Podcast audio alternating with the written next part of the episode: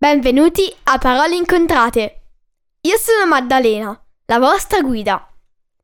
In questi podcast vi racconterò dei fatti interessanti, recensirò libri che vi consiglio oppure leggerò una storia per chi vuole imparare l'inglese. Ne pubblicherò uno alla settimana, il lunedì. Quindi tenetevi pronti per fiondarvi ad ascoltarlo. Trovate tutti gli episodi del podcast su www.paroleincontrate.it su Apple Podcast, Google Podcasts, Spotify, Amazon Music o Stitcher. Potete seguire Parole Incontrate anche su Instagram e Facebook. Grazie e buon ascolto!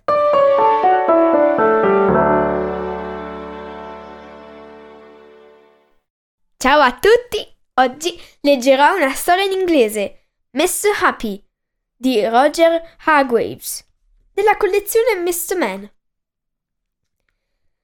Se volete leggerlo insieme a me o se volete vedere la traduzione in italiano, potete vederlo scritto nella didascalia che accompagna l'episodio.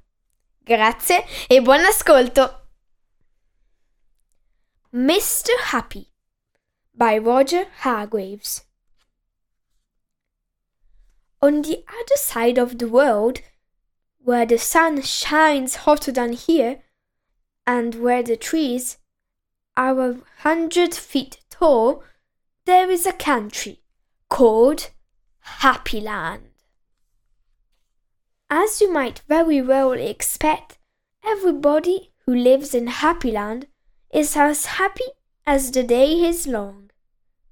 Wherever you go, you see smiling faces all around. It's such a, it's such a happy place that even the flowers seem to smile in Happyland. And as well as all the people being happy, all the animals in Happyland are happy as well. If you've never seen a mouse smile or a cat or a dog or even a worm, go to Happyland. This is a story about someone who lived there who happened to be called Mr. Happy. Mr. Happy was fat and round and happy. He lived in a small cottage beside a lake at the foot of a mountain and close to a wood in Happyland. One day, while Mr. Happy was out walking through the tall trees in those woods near his home, he came across something which was really rather extraordinary. There in the trunk of one of the very tall trees was a door. Not a very large door, but nevertheless a door. Certainly a door. A small, narrow, yellow door. Definitely a door. I wonder who lives here, thought Mr. Happy to himself, and he turned the handle of that small, narrow, yellow door. The door wasn't locked.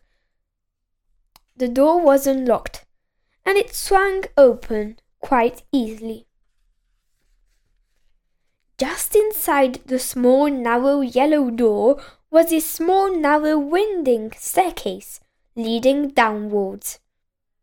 Mr. Happy squeezed his rather large body through the rather thin doorway and began to walk down the stairs.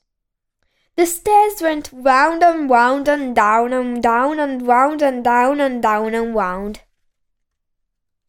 Eventually, after a long time, Mr. Happy reached the bottom of the staircase.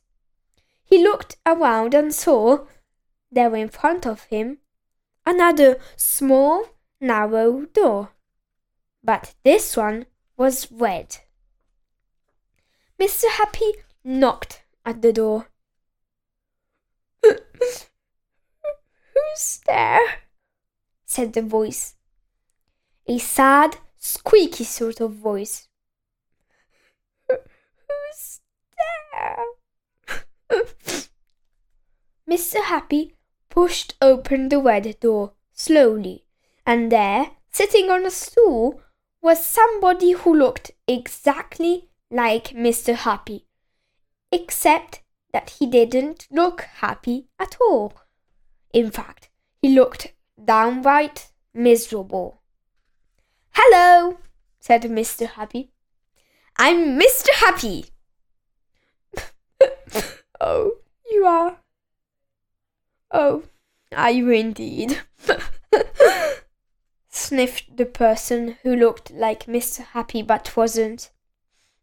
Well, my name is Mr. Miserable, and I'm the most miserable person in the world. Why are you so miserable? asked Mr. Happy. Because I am, replied Mr. Miserable.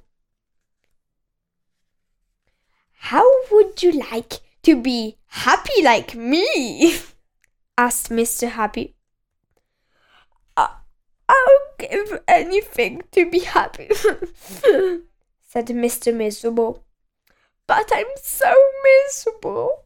I don't think I could ever be happy. he added miserably. Mr. Happy made up his mind quickly. Follow me, he said. Where to? asked Mr. Miserable. Don't argue, said Mr. Happy, and he went out through the small, narrow red door. Mr. Miserable hesitated and then followed.